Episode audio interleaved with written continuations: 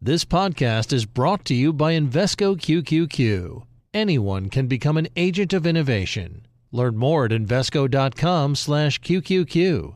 Invesco Distributors Inc. The countdown has begun. From May 14th to 16th, a thousand global leaders will gather in Doha for the Qatar Economic Forum powered by Bloomberg join heads of state, influential ministers, and leading CEOs to make new connections, gain unique insights, and uncover valuable opportunities in one of the world's most rapidly rising regions.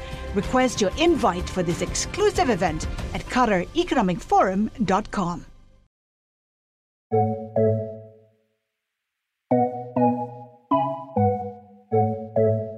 Welcome to Trillions. I'm Joel Weber. And I'm Eric Balchunas.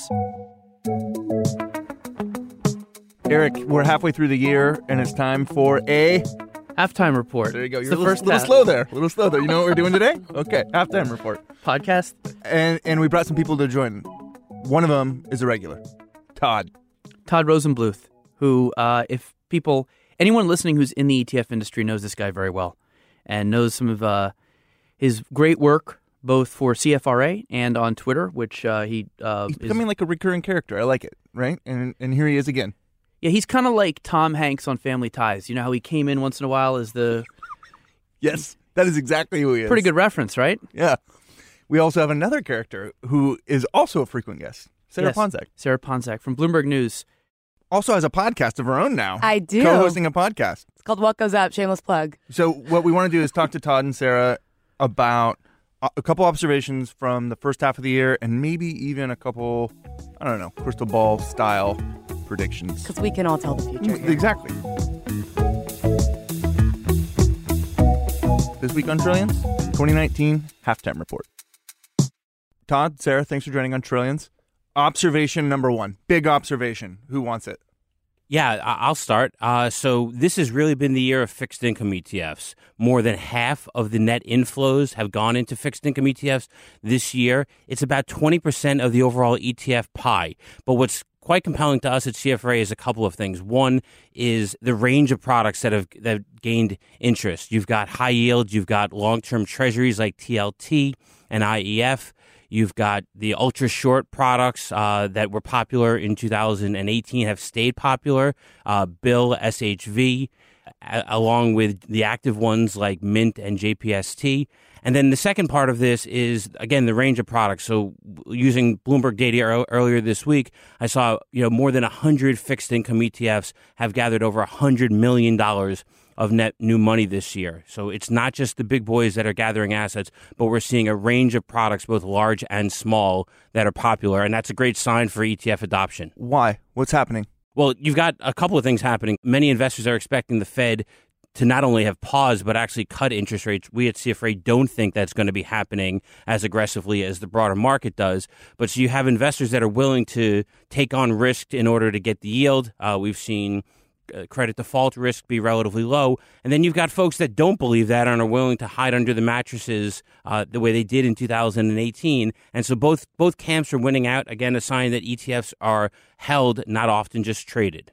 I'll jump in on this because the love for fixed income was part of one of my observations. To put a number on it, we've seen about $70 billion go into fixed income so far in the first half, and that's the most for any half ever. So that gives you an idea. And now the amount of assets under management across fixed income products is now at an all time high. So around $750 billion. And as Todd said, it's unbelievable. You see love for short term products, you see love for long term products, even in the belly of the curve. And it just goes to show that at this point in time, yes, a lot of people do believe that interest rates will be lower for longer, but it's still not set in stone. And I'll jump in here too with a couple comments. Fixed income relative to itself, these ETFs are definitely, it's a banner year. They're on record to have their most flows ever. But when you use it relative to US equities, mm-hmm. I find sometimes that number is a touch distorted because of the January outflows that were a result of tax loss harvesting. If you take those away, it's not quite as dramatic. But that said, it is dramatic and it's worth pointing out. What's also interesting is active fixed income mutual funds have also been hauling in the cash. I think they could be right around the 70 billion mark based on uh, the numbers we have so far extrapolating into June. So that would be a banner year all around for fixed income. And the idea that it's across the curve is also interesting. Normally, like 2018, it was all ultra short and short. Right. Uh, some years it's all long term. Some years it's high yield. It, it this the diversity is interesting. GOVT is a ticker that to me represents this year. GOVT is the iShares uh, Treasury ETF, which invests in all uh, Treasuries across the curve, right from A to Z, and that is taking in 4.6 billion. It's uh, I think it's just squeezed into the top 10 of inflows, and it's not that big. So that one's punching way above its weight, and to me, that's representative of this year. If I had to pick a sort of poster child for this year in flows, it would probably be GOVT. And what do we think the second half of the year is going to look like for fixed income? Oh, we're getting to the predictions already. I mean, on this, just, there like, you go. Be on your toes on it. So uh, we think the we think money is going to continue to pour in. So even if the Fed does not, so we don't believe that the Fed is going to be because this is really cutting interest this rates. conversation ultimately is about the Fed. Well, it's it's uh, about the Fed, and it's also about investors using ETFs uh, and fixed income ETFs from more of a strategic perspective. So you do see a tactical shift based on what's going to happen with the Fed and, and the dot plots and, and things to that effect. But you are seeing some of these low cost core products continue to gather assets regardless of what's going on uh, with the yield curve. And so we think we're seeing products like AGG and BND uh, from iShares and Vanguard, respectively, among other products that are just increasingly being used as a replacement. Uh, in the institutional marketplace and being in, in, being a replacement uh, f- for some mutual funds or for individual bonds as well. I mean, and all of these products are, are products that have been around for a little bit in the fixed income space. Is there any is there any new products that have been kind of a shocker or a surprise for you? Well, I mean, in the fixed income space, yeah. Well, we're we're seeing more and more of these ultra short active products that gained some traction in 2018. That likely were going to be just parking money, uh, and I think we expected that, and others did as well. And we've seen investors continue to move into those products. So Wisdom Tree has a floating rate uh, treasury oriented product that, that skyrocketed in 2018. USFR uh, has, hey, has on, really. Yeah. Somebody say floating rate? Yeah, but you know what? It's continued to pour in money, and we've seen JPST from JP Morgan, other products. These are relatively new products. These are not three years old, and yet they're gathering significant assets. And the fact of the matter is, yes, a lot of this has to do with where interest rates are going, but it also has to do about, with where we are in the economic cycle and where we are in the market cycle. Because as Todd mentioned, people also use these strategically. So people now, if they truly believe that we are towards the end of the economic cycle, which pretty much as consensus at this point in time, you could say. Although there's people who don't believe in the economic cycle either. I think but, it'll go on yeah. forever. This is, this time is different. This time is different. But still, people are going to these products to use as a hedge. So, yes, positioning regarding interest rates, but also just a str- strategic hedge. And if the Fed is accommodative as they have been, it's going to be good for all all of this. But if they do get hawkish suddenly and people start freaking out, it's going to as as everybody said, you will see flows to different products, but it probably will take down the overall number, in my opinion. So the 70 billion we saw, to me, could double to 140 if the Fed's, you know, relaxed, accommodative. Uh, if the Fed turns hawkish, I could see that struggling, maybe ending up ending up the year at 100 as peop- as the outflows from TLT and those guys maybe get offset by the inflows to the short duration stuff. All right, who's got another big observation? I can come in. It, it, kind of ties in with the whole fixed income bent because even if you look at equity flows so far this year, where we have seen the focus is unbelievably defensive. If you look on a sector level and then also if you look at factors as well. So to give you an idea, the top sectors flow wise so far this year are real estate, communications, utilities, and consumer staples. Now, communications, yes, it holds some of those FANG names, but also those dividend yielding telecom names as well. Every other sector has seen outflows. So it's pretty amazing that there is just a unison want for defense. And then on the smart beta side, we have just seen massive flows into low volatility funds. It's like the first half is the first half year of the low volatility funds because so far they've taken in more than $11 billion. It's the most for any half going back to 2017, I believe. So it just shows you that on the equity side, where we are seeing flows is the defensive side. And to chime in on that, two things on that, just to first of all, low volatility ETFs are the most sellable thing ever created.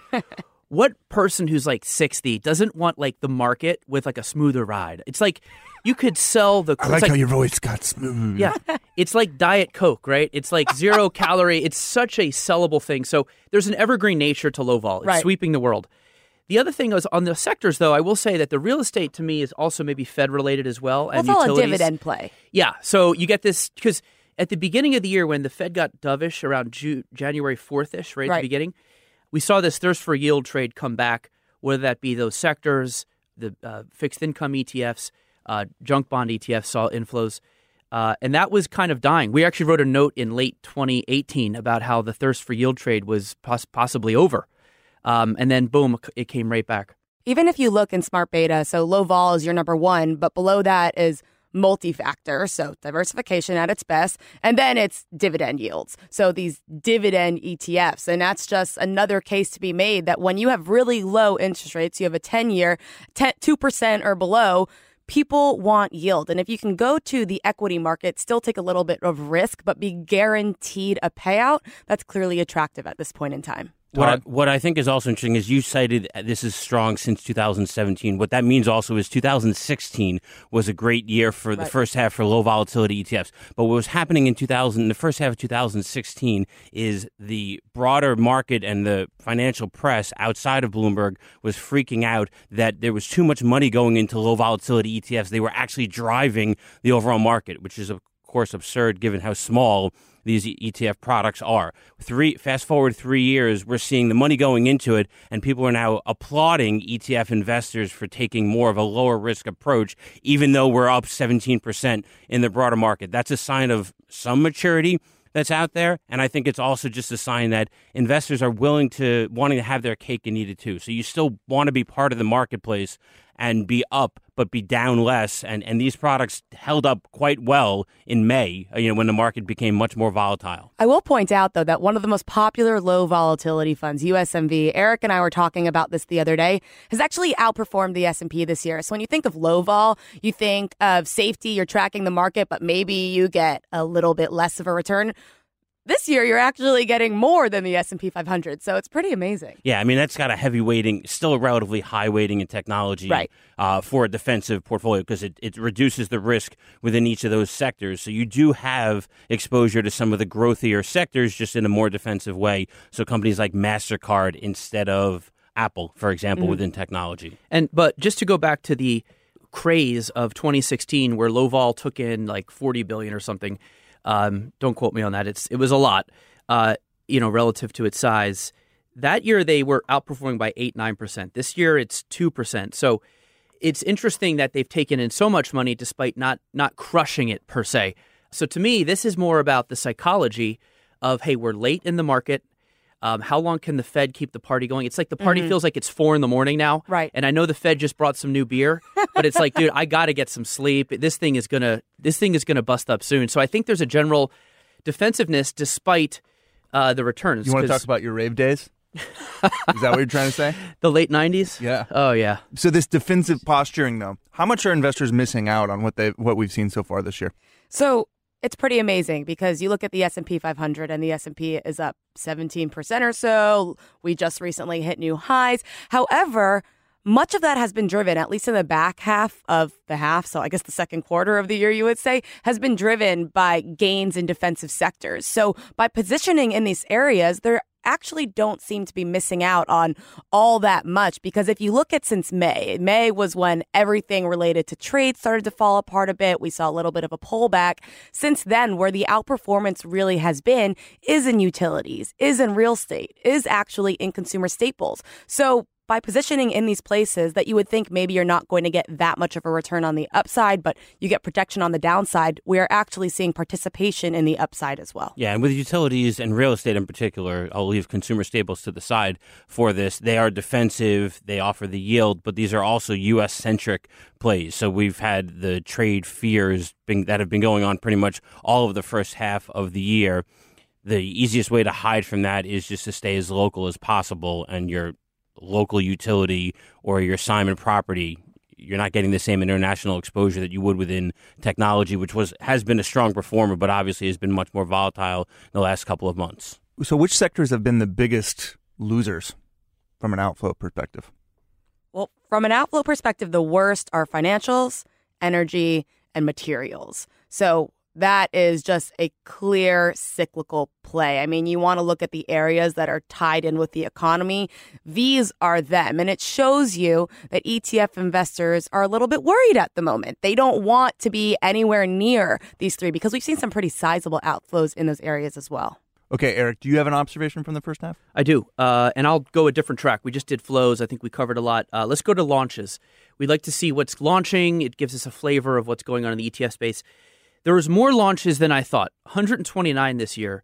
That puts us on track for what 260 ish. That would about about tie the record for uh, annual launches.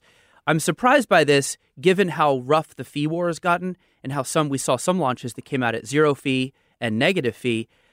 I thought this would put a little more fear into the bones of people who had uh, ETFs lined up, but they're coming out like crazy still, probably because ETFs continue to take in most of the flows. Uh, interesting on the top 10 list. Like, so the new launches, which are the rookies of the year? Which ones are taking in the most cash? Barely any big names. I mean, yes, the top two are ESG. That's also a shocker. Um, I've been bearish on ESG, but these two have overcome that. It's the iShares and the Deutsche Bank, mostly because all that money came from one investor, a uh, European pension fund. So institutions could be the way for ESG forward. That's an interesting observation from those. Also, two big thematic ETFs in the top 10 the Global X Cloud Computing. There was already one on the market, but the Global X uh, came in and it's already got 400 million. That is a wow. shocker to me. It charges 68 basis points. And it shows you can still innovate and win because this one is much more targeted than SKYY, the first trust one. And it's doing a lot better this year. I think it's up 6% versus SKYY flat because it goes after the smaller, more pure play companies.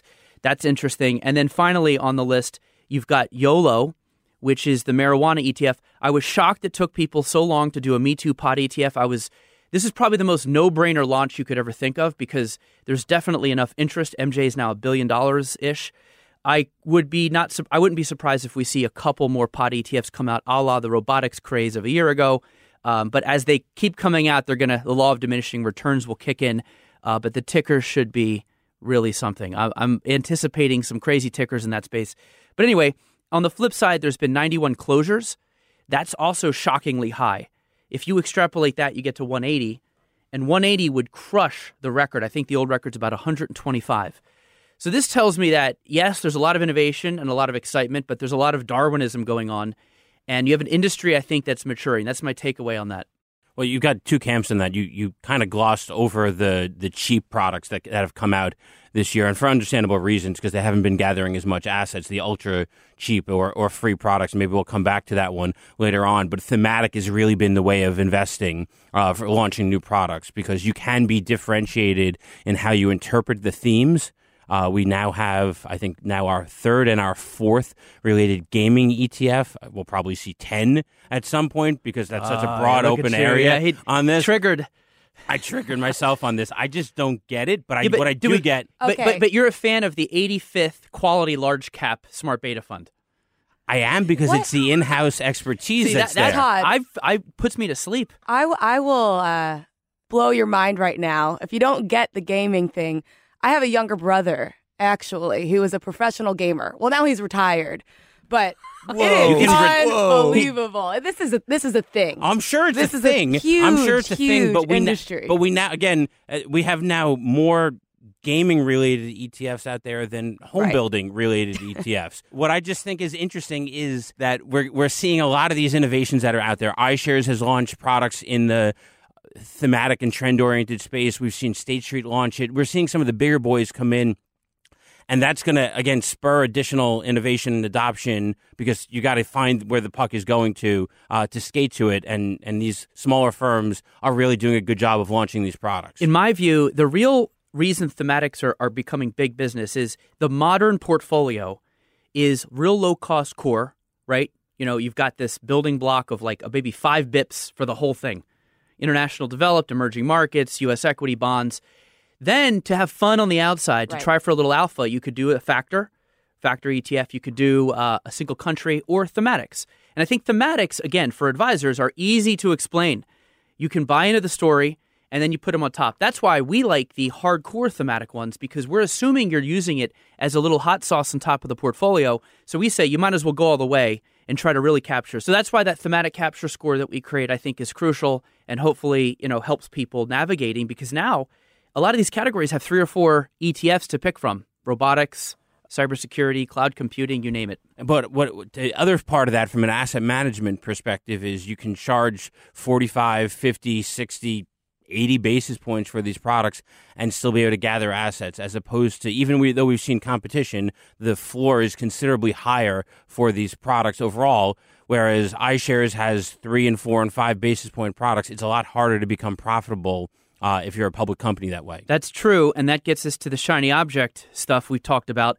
If you're hardcore and concentrated, you have the shiny object potential because you're in smaller companies. And when some of these products hit, they hit big. I mean, they, they don't outperform by two or three percentage points, they outperform by 20 percentage point, So nobody cares that it charges 60. Right. And that's the beauty of a thematic ETF from an issuer standpoint and from the investor.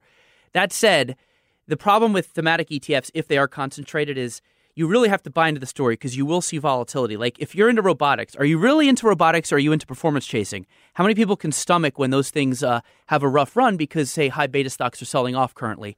You have to buy in. Solar energy is happening with that this year. Right. Look at TAN this year, one of the best performing ETFs out there. Yeah, but if you're going to swing for the fences, you better make contact exactly. because you are gonna miss. you're gonna strike out quite a lot. So there is a catch twenty two in going for the goal with thematic ETFs. You need a stomach for it, but it probably makes more sense to go and pure and capture the the industry because a lot of those stocks typically when they go pure, they're not in other big indexes, so you're getting unique exposure. This podcast is brought to you by Invesco QQQ. What do all the greatest innovations have in common? Agents people who participate in progress by supporting cutting edge ideas. Invesco QQQ is a fund that allows you access to innovators of the NASDAQ 100 all in one fund. So you don't have to be an inventor to help create what's next to come. Anyone can become an agent of innovation with Invesco QQQ. Learn more at investcocom slash QQQ. There are risks when investing in ETFs, including possible loss of money. ETF risks are similar to those of stocks. Investments in the tech sector are subject to greater risk and more volatility than more diversified investments. The NASDAQ 100 index comprises the 100 largest non financial companies on the NASDAQ. You can't invest directly into an index. Before investing, consider the fund's investment objectives, risks, charges, and expenses. Visit Invesco.com for a prospectus containing this information. Read it carefully before investing. Invesco Distributors, Inc.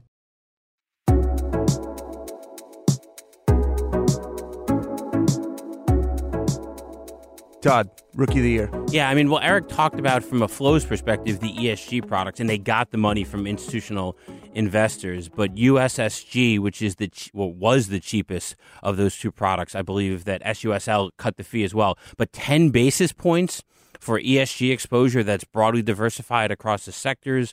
ESG has been off on the sidelines in part because they charge a premium fee if you're going to compete on price for an ESG product, you're likely to get further adoption. And I think we're going to see that throughout the year. And let me bring up one other new launch that this is the ETF to watch, BBUS. Todd and I have a bet on this one and how fast it will grow. It's only 30 million now, but JP Morgan launched quickly. this thing. And if yeah, I mean, it could grow quickly and here's this is fascinating. BBUS is literally a straight knockoff of the S&P 500. You ever seen Coming to America, McDonald's versus McDowell's?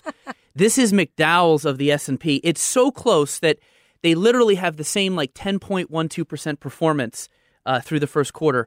The stocks are almost the same. I mean, there's almost no overlap. Why are they doing that? Why would they do that? The golden arcs? The golden arcs, the golden arches, right? anyway, if you look, JP Morgan is the largest owner of SPY. They own something like, I want to say $20 billion mm-hmm. worth of SPY. That's a lot of their advisor business. It's very likely some of that is going to be converted over to BBUS. And this is this BYOA, bring your own assets thing we talk about. Is more and more issuers that hold SPY and IVV, these companies that have large advisor networks, if they launch their own McDowell's versions of these, you could see a big uh, ceiling on the BlackRock Vanguard juggernaut. I'm not sure it will happen widespread, but if BBUS starts to take off and everybody accepts it, as not like having a huge conflict of interest, which I don't think it does because it's cheaper, does the same thing. It's not like you're putting your clients into something more expensive or different. Um, but BBUS is one to watch. This could be a ten billion dollar ETF in a couple years. Yeah, I mean, the re- J.P. Morgan is launching or expanding a, a retail oriented program for investments later on this summer. I forgot the exact date and that's the time period. You know, you're going to have an asset allocation strategy that has BBUS as as the core for the U.S. You're going to have a Euro product BBEU, which is out there from them. They've got Canada, they've got Japan. You could build an asset allocation strategy using J.P. Morgan's own products, and it's highly likely that J.P. Morgan is the one who's going to make that available for their clients. And if I didn't mention, BBUS charges two basis points. That's just under uh, VOO and IVV. Cheapest S&P Cheapest S&P. Well, Well, cheapest, well, cheapest S&P like. Right, S&P like. It's the big- S&P big like. Mick. S&P The big like. Mick. okay, Sarah, any other observations? So I have one more observation that I just find really strange, or not strange, but very unexpected. And two reporters over on the news side, Rachel Evans and Vildana Hajric, found that if you look at the 10 top performing ETFs this year, eight of the 10 of them have less than $100 million in assets. So it goes to show you, you don't have to be big to be great. Now, yes, a lot of these funds are leveraged, um, three times leveraged products, you can imagine. But one of them is RUSL. So that's a Direxion Daily Russia Bull Three Times Shares Fund. When a lot of people think about investing outside of the US, you hear about India a lot. Of course, you hear about China, emerging markets, Europe. You don't hear about Russia too often, but there is this fundamentally good, strong economic story for Russia. And the fund is up 80% or more this year. So, pretty amazing. And I think it's something people wouldn't really expect. That reminds me of last episode where we had Sylvia Jablonski on maker of the 3X ETF. So, just a warning these are power tools, daily usage. Uh, Sarah just did a great job promoting the eighty percent return, but let's don't let's hold. Check, don't, they, are not supposed to hold on to it for the whole. Let's 80% check back return. in six months. It could be zero by Absolutely. Then. Yeah. Todd, how's your Russia fix? There's a good reason that this product has little assets. Three times right. leveraged a country that the United States is not on good terms with. Todd's I'm, not I'm into the not exotic really... stuff. No, he doesn't no. like it. He get, serve him a Davis large cap, and he's happy. Yeah, he's I was like, not promoting it like, as if this is I don't something like the everyone should go to. It's just T- interesting. Take the borscht back. okay, so if it's halftime, we got to talk about the second half. What are you guys watching? Yeah, I mean, the exciting thing to us is that in the first half, we didn't touch on it, but in the first half of the year, we've got uh, regulatory approval for non transparent ETFs uh, I think you guys may have covered that beforehand on the show. Uh, these are ETFs that will be disclosed as infrequently uh, from a holdings perspective as mutual funds. And there's a number of big boy asset managers that are lining up uh, to work with Precidian. Uh, that have, have a license agreement. I think there's a couple of dozen firms out there that are doing this, some that have not offered ETFs to begin with. And, and I think that's going to cause not you know not only new products to launch as, as Eric touched on of, of breaking the record, but we're going to see some of these firms dip their toe in or more aggressively move into the ETF market. A uh, firm like American Century that has already ETFs today is likely to expand their lineup. We have a firm like American Funds that doesn't have anything to do that. And so I know the easy argument is nobody wants these products, but people want mutual funds. Easy. It, no, it's the correct argument. I mean, look, I feel I don't want to be bearish on these because I'm I'm willing to be open minded and surprised. But here's the question I'd ask you: look, some of these, a lot of these firms you just mentioned already have transparent active ETFs and nobody's buying them. And obviously their mutual funds are seeing outflows, a lot of them. So it's like the the metaphor I use is you've just made this incredibly awesome new state of the art dog food bowl, but the dog doesn't want the food in it. The dog has to want the food in the bowl. Yeah, but I think who's going to want it, and the part of why the, the issue is is that the firms are not committing to it. So many of these firms that have a, a, small ETF presence within a larger asset management company are not putting the resources, the marketing, the distribution teams uh, to support those efforts. If they're more directly connected with the mutual funds, uh, and the people who are advocating and educating about those mutual funds, I really think you're going to see greater adoption that's out there. And there's a whole host of advisors that would be very happy to buy an American funds ETF because they love American funds. There just isn't an ETF available for for them. That's the advisor. I'm not sure. I think is a is a. I don't think I, that demand is interesting to me. The distribution, the relationships, the hey, this is better than the old thing. I get that. But grassroots organic demand from that sort of classic ETF investor, I'm not sure. The other question is could they convert their mutual fund to this or will they move money over? And I just don't think some of these firms have the stomach to move something from a higher revenue source to a lower revenue source. I you know, I could be wrong. I just I see these struggling over time. Sarah predictions. I will go the complete opposite direction. And something that's amazed me all year long has been the IPO ETF because it feels like everyone hears names like Uber. You hear names like Lyft, which didn't have the best IPOs, and people think that it's been a rocky start, but it really hasn't. I mean, IPOs are off to an unbelievable year. The IPO ETF up more than 30%. And I think that this is really going to be a very hot area going forwards. We're supposed to see more launches. And if the environment that we have seen so far this year continues, where people are actually willing to really reach for risk and get on on these funds, we could see more. Well, from a performance standpoint, they're likely to be driven more because some of these companies will have to have to wait a little bit of time before they get added to the S&P 500 right. index or other indexes that have much more money behind it. And so you'll I, it's still surprising that there's one kind of a second one from First Trust that's an IPO ETF given the range of products that are out there, the new stocks that are out there and the and demand for IPOs. So I, I think we're going to see I think we should see more of them. It again is surprising. Big splashy IPOs that still could happen in the second half of the year. WeWork among them. FPX to me these they're underrated. Um, they hold these stocks in Can't the get two, them anywhere else. Yeah, they hold them for the two or three I call catch and release you know, they grab the oh, toddlers. Well, the release is really long. It's four years for for that one. And you only need to be right a couple times because like you only need a couple Facebooks to co- totally make up for the right. duds. But yeah, that, that ETF. Look at the performance of FPX over the past fifteen years. Unbelievable. My prediction is that U.S. equity ETFs are going to regain control and knock out this fixed income narrative and and lead the year in flows by the end of the year. And I'll tell you why. That's bold. It is bold. That, I know. That, wait, that's something that seventy percent of the overall ETF pie is going to continue yeah, to do that. That's but it's really against, bold. Yeah, it's it's against like your last twenty tweets. It's against the whole narrative we've been hearing now. Is it's fixed income, fixed income, U.S. equity sucks. I just don't see it happening. Here's what I I I just think Trump's desire to use the stock market as a campaign item, a big one, is going to make him make the trade deal happen. It's going to make him sort of coerce the Fed to keep rates low.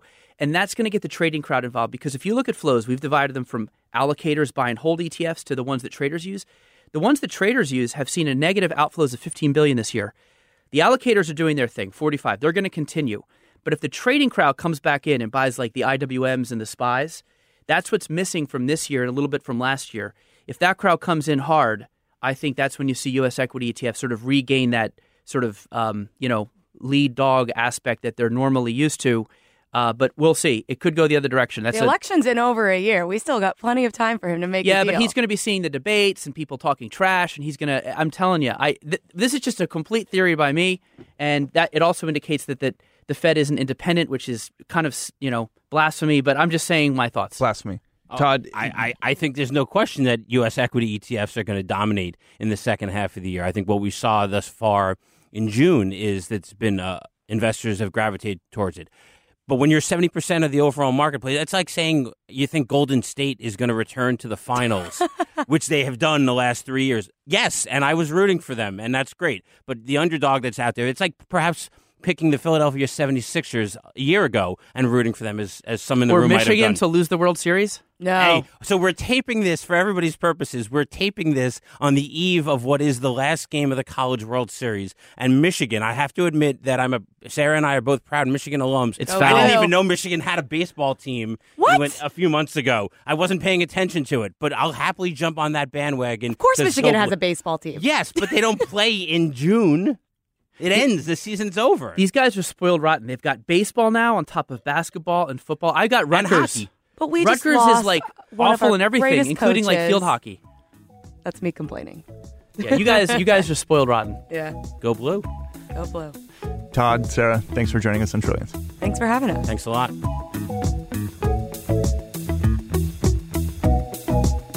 Thanks for listening to Trillions. Until next time, you can find us on the Bloomberg Terminal, Bloomberg.com, Apple Podcast, Spotify, and wherever else you like to listen. We'd love to hear from you. We're on Twitter. I'm at Joel Weber Show. He's at Eric Balchunas. You can get Todd at Todd CFRA and Sarah at Sarah Ponczek. Trillions is produced by Magnus Henriksson. Francesca Levy is the head of Bloomberg Podcasts. Bye. You don't have to be a rocket scientist to help realize a mission to Mars. Become an agent of innovation with Invesco QQQ. Learn more at Invesco.com slash QQQ. Invesco Distributors, Inc.